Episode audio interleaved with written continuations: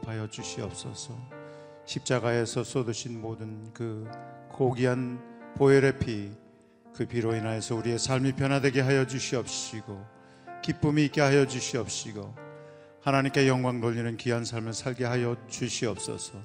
말씀 선포하실 주님의 귀한 종을 통하여서 음성을 듣게 하여 주시옵시고, 하루의 삶을 어떻게 살아야 될지 하나님 알게 하여 주시옵소서.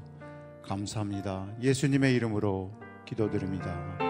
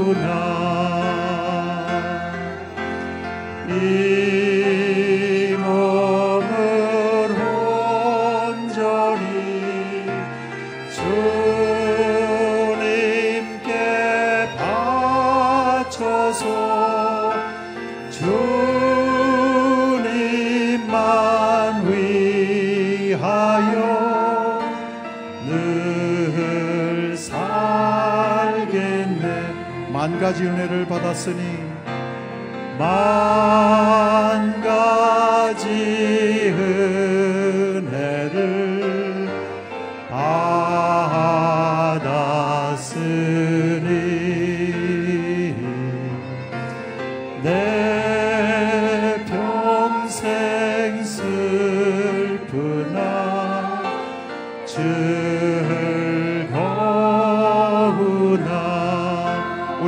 고백하겠습니다. 이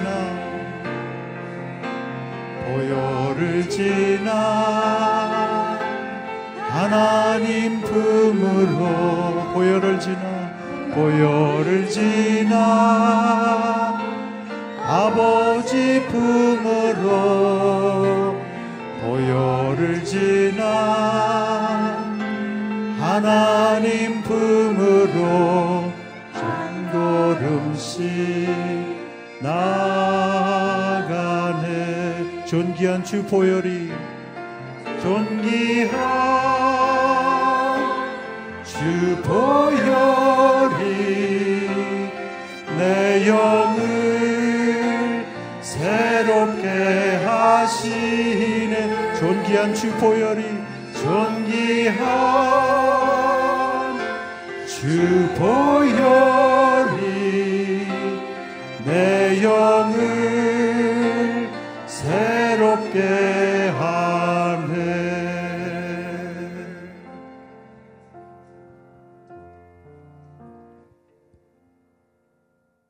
살아계신 아버지, 보좌 앞으로 나아갑니다. 주의 보혈을 힘입어서 주의 보좌 앞으로 나아갑니다. 우리가 주의 말씀을 함께 상고하고 주 앞에 간구할 때 주의 천사들을 보내주시고 주의 영을 우리 안에 가득히 채워주셔서 우리 주의 사랑하심을 우리로 알게 해주시고 주님과 더불어 동행할 수 있도록 은혜를 주십시오. 예수님의 이름으로 기도합니다. 아멘.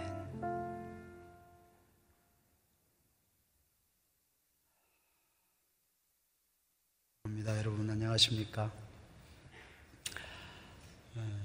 오늘 우리의 말씀 같이 보도록 하겠습니다. 마가복음 14장 22절에서부터 31절까지입니다. 여러분과 제가 한 절씩 교독하도록 그렇게 하겠습니다. 그들이 음식을 먹고 있는데 예수께서 빵을 들고 감사 기도를 드리신 후 떼어 제자들에게 나눠주며 말씀하셨습니다. 이것을 받으라. 이것은 내 몸이다.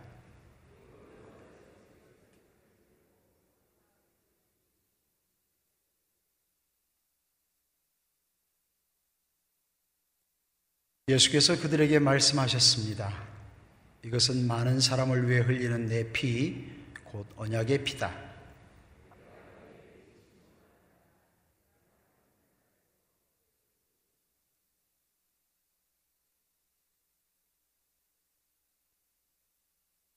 그들은 찬송을 부른 뒤 올리브산으로 향했습니다.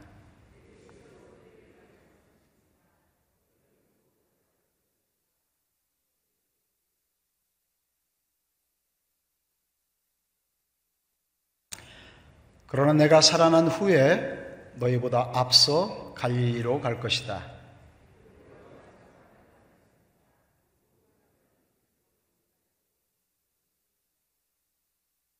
예수께서 대답하셨습니다. 내가 내게 진실로 말한다. 오늘 밤 닭이 두 번 울기 전에 내가 나를 모른다고 세 번 부인할 것이다. 그러나 베드로는 힘주어 말했습니다. 주와 함께 죽을지언정 결코 주를 모른다고 하지 않을 것입니다. 다른 모든 제자들도 같은 말을 했습니다. 아멘. 오늘 읽으신 우리 본문은 크게 두 가지의 내용이 써 있습니다. 하나는 우리가 잘 아는 대로 어, 주님의 몸과 피를 어, 우리에게 나눠주는 어, 성찬에 대한 내용이 처음 있었던 내용입니다. 두 번째는 어, 그때 어, 성찬을 마치시고 예수님이 다시 예, 올리브산으로 올라가시면서 예언을 한 내용들입니다. 예, 제자들이 장차 앞으로 어떻게 할 것인지에 대해서 예언한 내용인데 아, 놀랍게도 그때 우리 어, 베드로와 또 다른 제자들이 그 얘기를 듣고 어, 우리는 절대로 어, 주님을 부인하지 않을 겁니다. 주님을 버리지 않을 겁니다. 이렇게 얘기하는 그 부분입니다. 좀 자세히 그 안에 있는 내용들을 하나씩 보도록 하겠습니다. 그들이 음식을 먹고 있는데, 그러니까 이때가 우리 이미 어제도 그랬고 우리 본문을 내용을 알고 계시겠지만 6월절이죠. 아, 6월절은 아, 참 기쁜 날이죠. 아, 이스라엘의 큰 절기이기도 하지만 그날은 참 기쁜 날입니다. 이상하게 이 마지막 어, 지금 한번 생각을 해보십시오. 한 사람이 그날 죽기로 되어 있습니다. 자기는 그걸 알아요. 내가 죽는다라는 것을.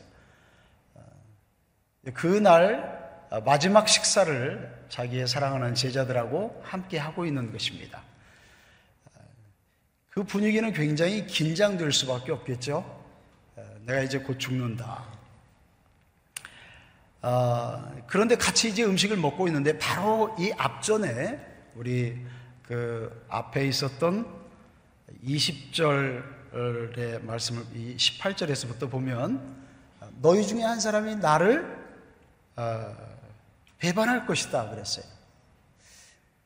어, 참 중요한 자리인데 같이 밥을 먹는데 밥을 먹는 사람 중에 하나가 나를 팔 사람하고 같이 밥을 먹어요. 굉장히 불편한 식사 자리입니다. 그러면서 다시 이제 음식을 먹으면서 주님이 빵을 드시고 이렇게 넓적하죠. 어, 유대인들의 빵이 그래서 그것을 이렇게 어, 감사 기도를 하고 어, 딱 떼서 깨, 서 제자들에게 이렇게 하나씩을 나눠 주었습니다. 그러면서 이것을 받아 먹어라. 이것은 내 몸이다. 그랬습니다. 어, 내 몸이다. 혹은 너희를 위하여 흘리는 피, 곧 언약의 피다. 아, 분명하게 이것을 미루어 보아서 예수님이 자신의 죽음을 의미하고 있다라는 것을 분명하게 알 수 있습니다. 아, 그래서 지금 지혜들에게 내가 죽을 건데 어, 나의 몸과 나의 피를 너희들에게 이렇게 나눠준다 하는 그런 지금 의식을 하고 있는 것입니다. 그러면서 어, 내가 하나님의 나라에서 새 포도주를 마시는 그날까지 다시는 이 포도주를 마시지 않을 거다 그랬습니다. 어, 그렇게 하고 어, 같은 내용인데 누가복음에 보면 누가복음 22장에 보면 이 떡을 떼고 난 뒤에 바로 어, 제자들이 모여서 얘기를 시작합니다. 아, 누가 더 잘났냐? 예. 그 얘기를 한참 듣고 어, 예수님이 너희들이 다 나를 내가 너희들을 다그 아, 높은 자리에 앉게 해줄 텐데 이제 조금 있으면 너희들이 다 나를 버리고 다 도망갈 거다. 그랬습니다. 아, 그러니까 그 얘기를 들은 아, 베드로가 그랬죠. 아, 모든 사람이 다 주님을 버리고 도망을 가도 저는 도망가지 않을 겁니다. 아, 그래서 예수님이 또 분명하게 말씀했습니다. 네가 오늘 밤에 나를 부인한다. 음, 같은 내용의 어, 그 요한복음에도 이 14장부터 16장까지의 내용에서 보면 예수님이 마지막에 제자들하고 식사하시면서 설교했던 내용이 어, 또 나옵니다. 이 내용들을 다 모아서 간추려 볼 때, 어, 이 그림을 좀 그려볼 수 있어요. 사실 지금 예수님한테는 굉장히 긴장이 되는 순간입니다. 물론 예수님은 오랫동안 그날을 기다려왔습니다. 내가 이 날을, 이 6월절 먹기를 너무나 오랫동안 기다려왔다 그랬습니다. 실제로 예수님이 세상에 오셔서 그분의 어, 오실 때까지 아버지의 말씀에 순종을 해서 땅에 오셔서 그분이 사시는 모든 날 동안 그분은 그 날을 기다려 왔습니다. 이 십자가의 그 날을 어, 돌아가시는 이 날을 준비하고 기다려 왔어요. 드디어 그 날이 왔기 때문에 예수님으로서는 어, 이 아마 두 가지의 느낌이 있을 것도 같아요. 굉장히 긴장이 되기도 하지만 아주 오랫동안 기다려왔던 그런 날입니다. 그래서 그날에 어, 이 지금 식사를 마지막 식사를 하면서 제자들에게 마지막으로 가르치고 있는 장면입니다. 육체로 있는 동안 마지막으로 가르치는 장면이죠. 그런데 참 이상하게도 어, 그 가르치고 있을 때에 바로 직전부터 시작해서 그 다음에 이어지는데 제자들이 다 배반하거나 예수님을 버리고 도망가거나 아니면 제자들이 부인하고 있는 이 내용을 예언을 합니다. 굉장히 불편한 내용이에요. 또 그렇게 어, 얘기를 어, 했는데 바로 그 자리에서 자기가 보는 바로 앞에서 제자들이 지금까지 그렇게 여러 번 어, 섬기는 자가 높은 자다. 하나님의 나라에서는 아, 낮은 자가 높은 자다. 이것을 여러 번 가르쳐 왔음에도 불구하고 바로 예수님 앞에서 예수님이 이제 돌아가시는 자리 그 자리에서 누가 더 크냐 하고 싸우고 있는 것입니다. 예, 아마도 예수님에게 있어서 가장 힘을 기울여서 사역을 했고 가장 예수님이 중요하게 생각하셨던 일이 제자들을 가르치는 일이었을 겁니다. 그들에게 하나님의 나라에 관한 모든 비밀들을 가르쳐 보여주셨고 장차 그들이 예수님의 가르침을 다른 사람들에게 가르칠 수 있도록 준비시키는 일이었을 거예요. 그런데 너무나 실망스럽게도 마지막 날이 됐는데 그때까지도 여전히 제자들은 예수님이 가르쳤던 내용하고는 전혀 다른 방향의 일들을 하고 있었던 것이죠. 어, 어떻게 보면 그 공을 그렇게 들여왔던 그 열두 제자들 가운데에서 어, 한 사람은 예수님을 팔고 한 사람은 아주 맹세하면서 부인하고 나머지는 다 도망가고 어, 굉장한 실패입니다. 이 본문에서 느껴지는 것은 이, 이런 것들을 알고 있는 주님의 입장에서는 아, 이게 내가 해왔던 모든 일들이 다 헛된 일이었구나. 이런 실패감이 그를 굉장히 움직일 수 있습니다. 또 우리 요한복음에 보면 그때가 바로 어느 때였냐면 이 세상 신이 세상 임금이 오고 있다 그랬습니다. 그렇지만 저는 나하고 관계할 것이 없다 그랬어요. 그러니까 세상 임금이 공격하러 예수님을 지금 공격하러 오고 있는 것을 알고 있어요. 그런데 자기하고 함께 있어야 될 제자들은 전부 다, 다 부인하고 도망가게 생겼어요. 이런 상황에 있으면 사람들은 당연히 불안하고 또 실패감 때문에 낙심하고 그럴 수밖에 없습니다. 그런데 놀라운 것은 이 오늘 본문에 보면 예수님이 누리고 있는 평강입니다. 그 상황 속에서도 예수님이 그래서 제자들에게 얘기합니다. 내 평안을 너희에게 준다. 내가 너희에게 주는 것은 세상이 너희들에게 주는 것하고 같지 않다 그랬어요. 그렇게 예수님이 말씀하시고 났을 때 어, 제자들이 어, 함께 이 6월절 어, 그 제사를 6월절 음식을 먹고 나면 그 끝나고 나면 보통 시편 115편에서부터 118편까지의 내용을 함께 찬양하면서 어, 이게 끝나는 것이 6월절 만찬입니다. 그 노래를 부르면서 감람산으로 같이 이렇게 가고 있었습니다. 그때 예수님이 제자들에게 이렇게 얘기를 했죠. 어, 목자를 치면 양떼가 다 흩어진다. 이 스가리아서에 있는 말씀을 인용을 해서 제자들에게 그래서 너희들이 오늘 밤에 다 나를 버리고 도망할 것이다 라고 말씀하셨습니다. 오늘 본문에서 아는 것처럼 어, 제자들은 결국 조금 밑에 내려가면 50절, 51절에 보면 어, 모두가 다 예수님을 버리고 도망칩니다. 조금 더 내려가면 베드로가 어, 실제로 예수님을 세 번이나 부인합니다. 이 내용에서 알 수 있는 것은 제자들이 예수님을 지켜주지 못했다는 것입니다. 우리는 이런 일들을 흔히 겪습니다. 모든 사람들이 다 그렇게 돼도 나는 그렇게 하지 않을 거야. 사람들이 다 교회를 버려도 나는 버리지 않을 거야. 사람들이 다 죄를 범해도 나는 죄를 범하지 않을 거야. 왜 그런 예외적인 생각을 하는지는 모르지만 우리들이 다 그런 습관을 갖고 있어요. 이 전체 내용에서 저에게 두 가지의 큰 질문이 있는데요. 첫 번째는 어떻게 이렇게 어, 정말 약심할 만한 이런 분위기에서 예수님이 평강을 가질 수 있었을까?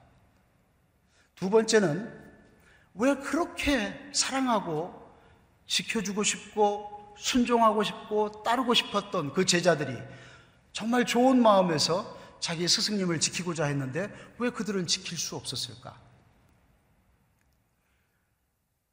여기에 어, 예수님의 그 해결을 하시는 그런 모습이 여기에 나옵니다. 첫 번째는 예수님이 지금 뭐라고 그러냐면 28절에 보면 내가 살아난 후에 너희보다 앞서 갈릴리로 갈 것이다 그랬습니다. 예수님은 이 장면이 진행되는 동안 지속적으로 다시 살아나시는 것을 계속 생각하고 있었습니다. 우리는 지금 이날 예수님이 죽는 것들을 보고 있는데 예수님은 계속해서 다시 살아나실 것을 말씀하고 계세요. 그래서 내가 다시 살아나면 너희보다 먼저 갈릴리로 갈 것이다. 그래서 히브리서에서는 이렇게 써 있습니다. 예수님이 앞에 있는 기쁨을 인하여서, 앞에 있는 즐거움을 인하여서 십자가의 부끄러움을 개의치 아니하셨다. 그걸 신경 쓰지 아니하셨다. 이로써 그가 보좌의 우편에 앉으셨다라고 얘기합니다. 주님은 지금 그날 십자가를 지르고 있지만 주님의 눈은 계속해서 어디를 보고 있냐면 그를 죽은 자 가운데서 살리시는 부활의 권능을 가지신 아버지 하나님을 보고 있었어요. 그래서 그것 때문에 그에게 여러 가지 세상 임금이 그를 공격하고 있고 제자들이 그를 버리고 도망하고 있을 것을 알고 있음에도 불구하고 그는 평강을 유지할 수 있었던 것입니다. 또 어, 예수님이 이 제자들과의 관계에서 어, 누가복음을 보면 제자들이 버리고 도망갈 것에 대해서 어, 말씀하시면서 이렇게 말씀하십니다. 베드로에게 시모나 시모나. 근데 거기 그 본문을 보면 부르는 것은 시몬 한 사람을 부르는데 그 말씀을 전달할 때는 모두에게 얘기를 합니다. 아, 사단이 너희를 새로 너희를 치듯이 그렇게 사단이 너희를 시험하였지만 내가 너희들의 믿음이 떨어지지 않기를 기도했다라고 예수님이 말씀하십니다. 베드로를 한번 생각을 해 보십시오. 또 제자들도 한번 생각해 보십시오. 그들이 실제로 이렇게 부인을 하고 났을 때 자기가 실패한 것이 명백해요. 내가 잘못한 것이 명백해요. 내가 죄를 지었어요. 그리고 나면 우리가 무슨 생각이 들죠? 바로 그 앞에 제자들은 뭘 가지고 싸웠냐면 내가 주님의 나라에 가면 주님의 나라에서는 내가 좀 자리에 앉을 거다. 이런 얘기를 했는데 실패했어요. 그런 마음이 확 들겠죠? 아, 나는 이제 끝났구나. 나는 그 자리에 못 앉겠구나. 그래서 실제로 지금 예수님이 하시는 것을 보면 시험을 받지 않도록 예수님이 막지 않으셨습니다. 예수님은 제자들이 시험 받는 것을 시험 받지 않도록 하시지 않았어요. 그러나 예수님이 기도하신 것은 시험, 시험 받은 자가 어떻게 믿음으로 그 시험을 이길 것인가를 기도하셨어요. 틀림없이 그 시험을 받았을 때 나는 다시는 이제 일어서지 못하겠구나. 나는 이제 실패했구나 하는 마음이 베드로의 마음을 굉장히 강하게 붙들었을 겁니다. 그러나 그때 주님이 베드로에게 너에게 믿음이 있기를 기도했다고 그랬어요. 그 믿음이라는 것은 무엇입니까? 아버지가 아버지가 어떻게 그에게 해 주시겠다라고 하는 것이 바로 아버지의 약속이고 그 약속을 믿는 것이 믿음입니다. 다시 말하면 우리들이 아무런 사랑받을 만한 일을 하고 있지 않을 때 우리가 믿어야 하는 것은 아버지가 우리를 사랑한다는 겁니다. 우리가 구원을 얻을 수 있을 만한 의로움이 아무것도 없을 때 우리가 믿어야 하는 것은 아버지가 우리를 의롭다고 하셨다는 것입니다. 우리가 하나님의 나라에 들어갈 수 있는 조건이 아무것도 없을 때 우리가 믿어야 하는 것은 하나님께서 우리를 하나님의 나라로 데려가시겠다라는 거예요. 그것이 믿음입니다. 그래서 예수님이 베드로를 위해서 그것을 바로 기도했다. 이렇게 말씀하셨어요. 또 한 가지는 여기에 보면 목자를 치리니 양떼가 다 흩어지리라라고 하는 스가리아서의 말씀을 어, 인용을 했습니다. 여러분이 이 스가리아서의 말씀의 내용은 어, 하나님이 자기의 사랑하는 목자, 자기에게 충성하고 자기에게 가까운 목자를 하나님이 치신다는 내용이에요. 아니 어떻게 그럴 수가 있어요? 불순종하고 나쁜 사람은 그럴 수 있지만 바로 이것은 어, 이사야서에 이미 예언되어 있었던 하나님이 자기의 사랑하는 자기의 종을 사람들을 위해서, 죄인들을 위하여서 자기 종을 내어주시는 것들을 의미했습니다. 그 목자를 침으로 인해서 비록 양떼가 흩어지지만 스가랴서에서는 그 남은 양떼를 주님이 다시 모으시고 정결케 하셔서 그들을 통하여서 하나님의 나라를 회복하시는 것들을 말씀하고 계십니다. 여기서 우리가 아는 원리는 이것입니다. 목자를 치면 양들이 흩어진다는 겁니다. 우리들이 종종 이렇게 생각을 해요. 아, 에, 주님이 나를 지켜주시기를 위해서 우리가 많이 기도합니다. 또 어, 내가 잘 되어야 교회도 섬길 수 있고 또 사람들도 섬길 수 있고 하나님을 잘 섬길 수 있을 거라고 생각해서 주님이 나에게 잘해 주시기를 우리가 기도합니다. 그러나 우리가 중요하게 알아야 될 것이 있습니다. 양을 지키는 것은 목자가 양을 지키지 양이 목자를 지키지 않습니다. 하나님이 먼저 우리를 사랑하신 것이지 우리가 하나님을 사랑하는 것이 아닙니다. 그래서 우리들이 기도해야 될 때 만약에 정말 내가 필요해서 내가 무엇인가를 구해야 돼서 구해야 할 것이 있다면 나를 위한 기도가 아니고 우리의 제일 먼저의 기도는 목자를 위한 기도가 되어야 합니다. 그래서 우리들은 이렇게 기도를 해야 합니다. 목자들이 끝까지 십자가를 질 수 있도록 해 주십시오라고 기도해야 합니다. 목자들이 끝까지 자기 생명보다도 양을 더 사랑할 수 있도록 해달라고 그렇게 기도해야 합니다. 목자가 양을 지키는 것입니다. 여기 지금 베드로가 또 다른 제자들과 더불어서 다 맹세했습니다. 우리가 그런 맹세를 사람들로부터 들으면 정말 기분 좋습니다. 충성을 맹세하고 나는 정말로 당신 버리지 않겠습니다. 나는 이 교회를 버리지 않겠습니다. 너무나 놀랍게도 그것이 다 쓸모없습니다. 여러분, 여러분 한번 생각해 보십시오. 여러분이 사랑하는 사람들이 있을 거예요.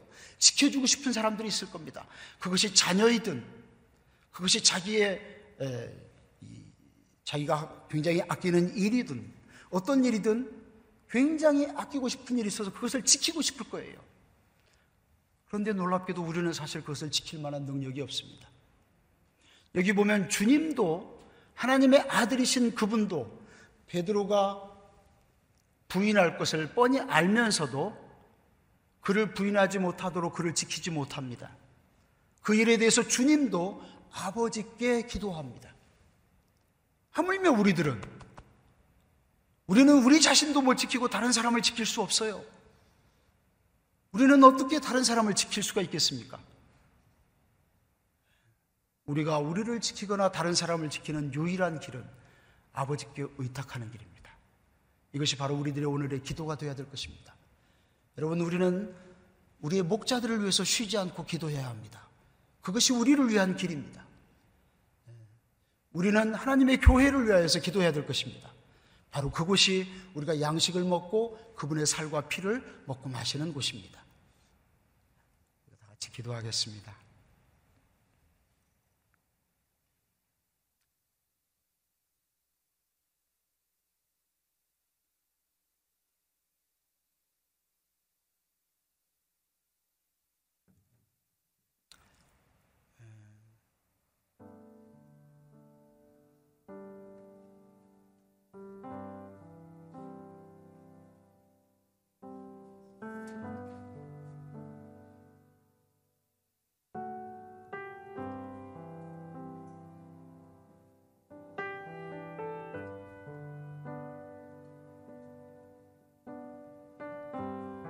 살아계신 우리 주님이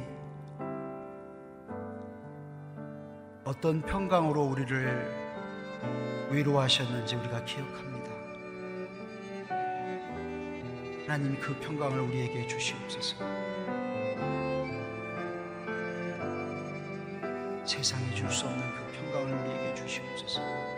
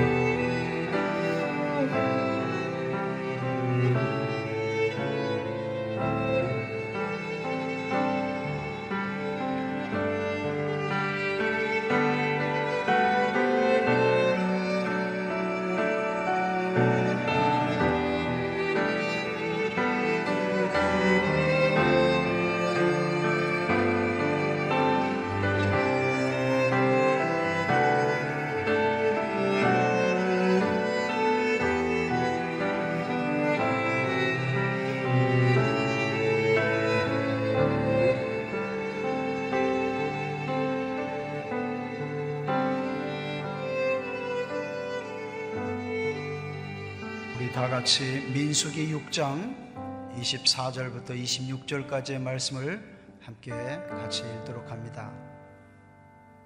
민수기 6장 24절부터 26절까지의 말씀을 함께 읽습니다. 함께 서로를 축복하며 이 말씀을 같이 읽습니다. 여호와께서 내게 복을 주시고 너를 지키시기를 비노라. 여호와께서 그 얼굴을 내게 비추시고 내게 은혜 베푸시기를 비노라. 여호와께서 그 얼굴을 너를 향해 드시고 내게 평강을 주시기를 비노라. 아멘. 기도하시기 바랍니다.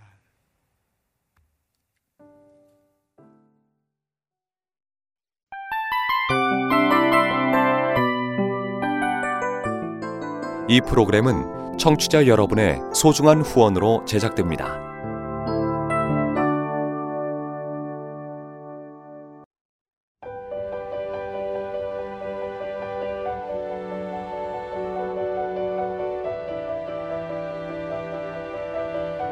세상에는 수많은 교회들이 있지만 더 깊이 있는 말씀 강해를 찾기 위해 크기로만 교회를 선정하지 않습니다. 보다 좋은 영적 콘텐츠를 더 많이 나누기 위해 방송비를 받지 않습니다. 1년 365일 복음만 전하고 싶어서 우리는 광고를 하지 않습니다. 온누리의 복음을 땅끝까지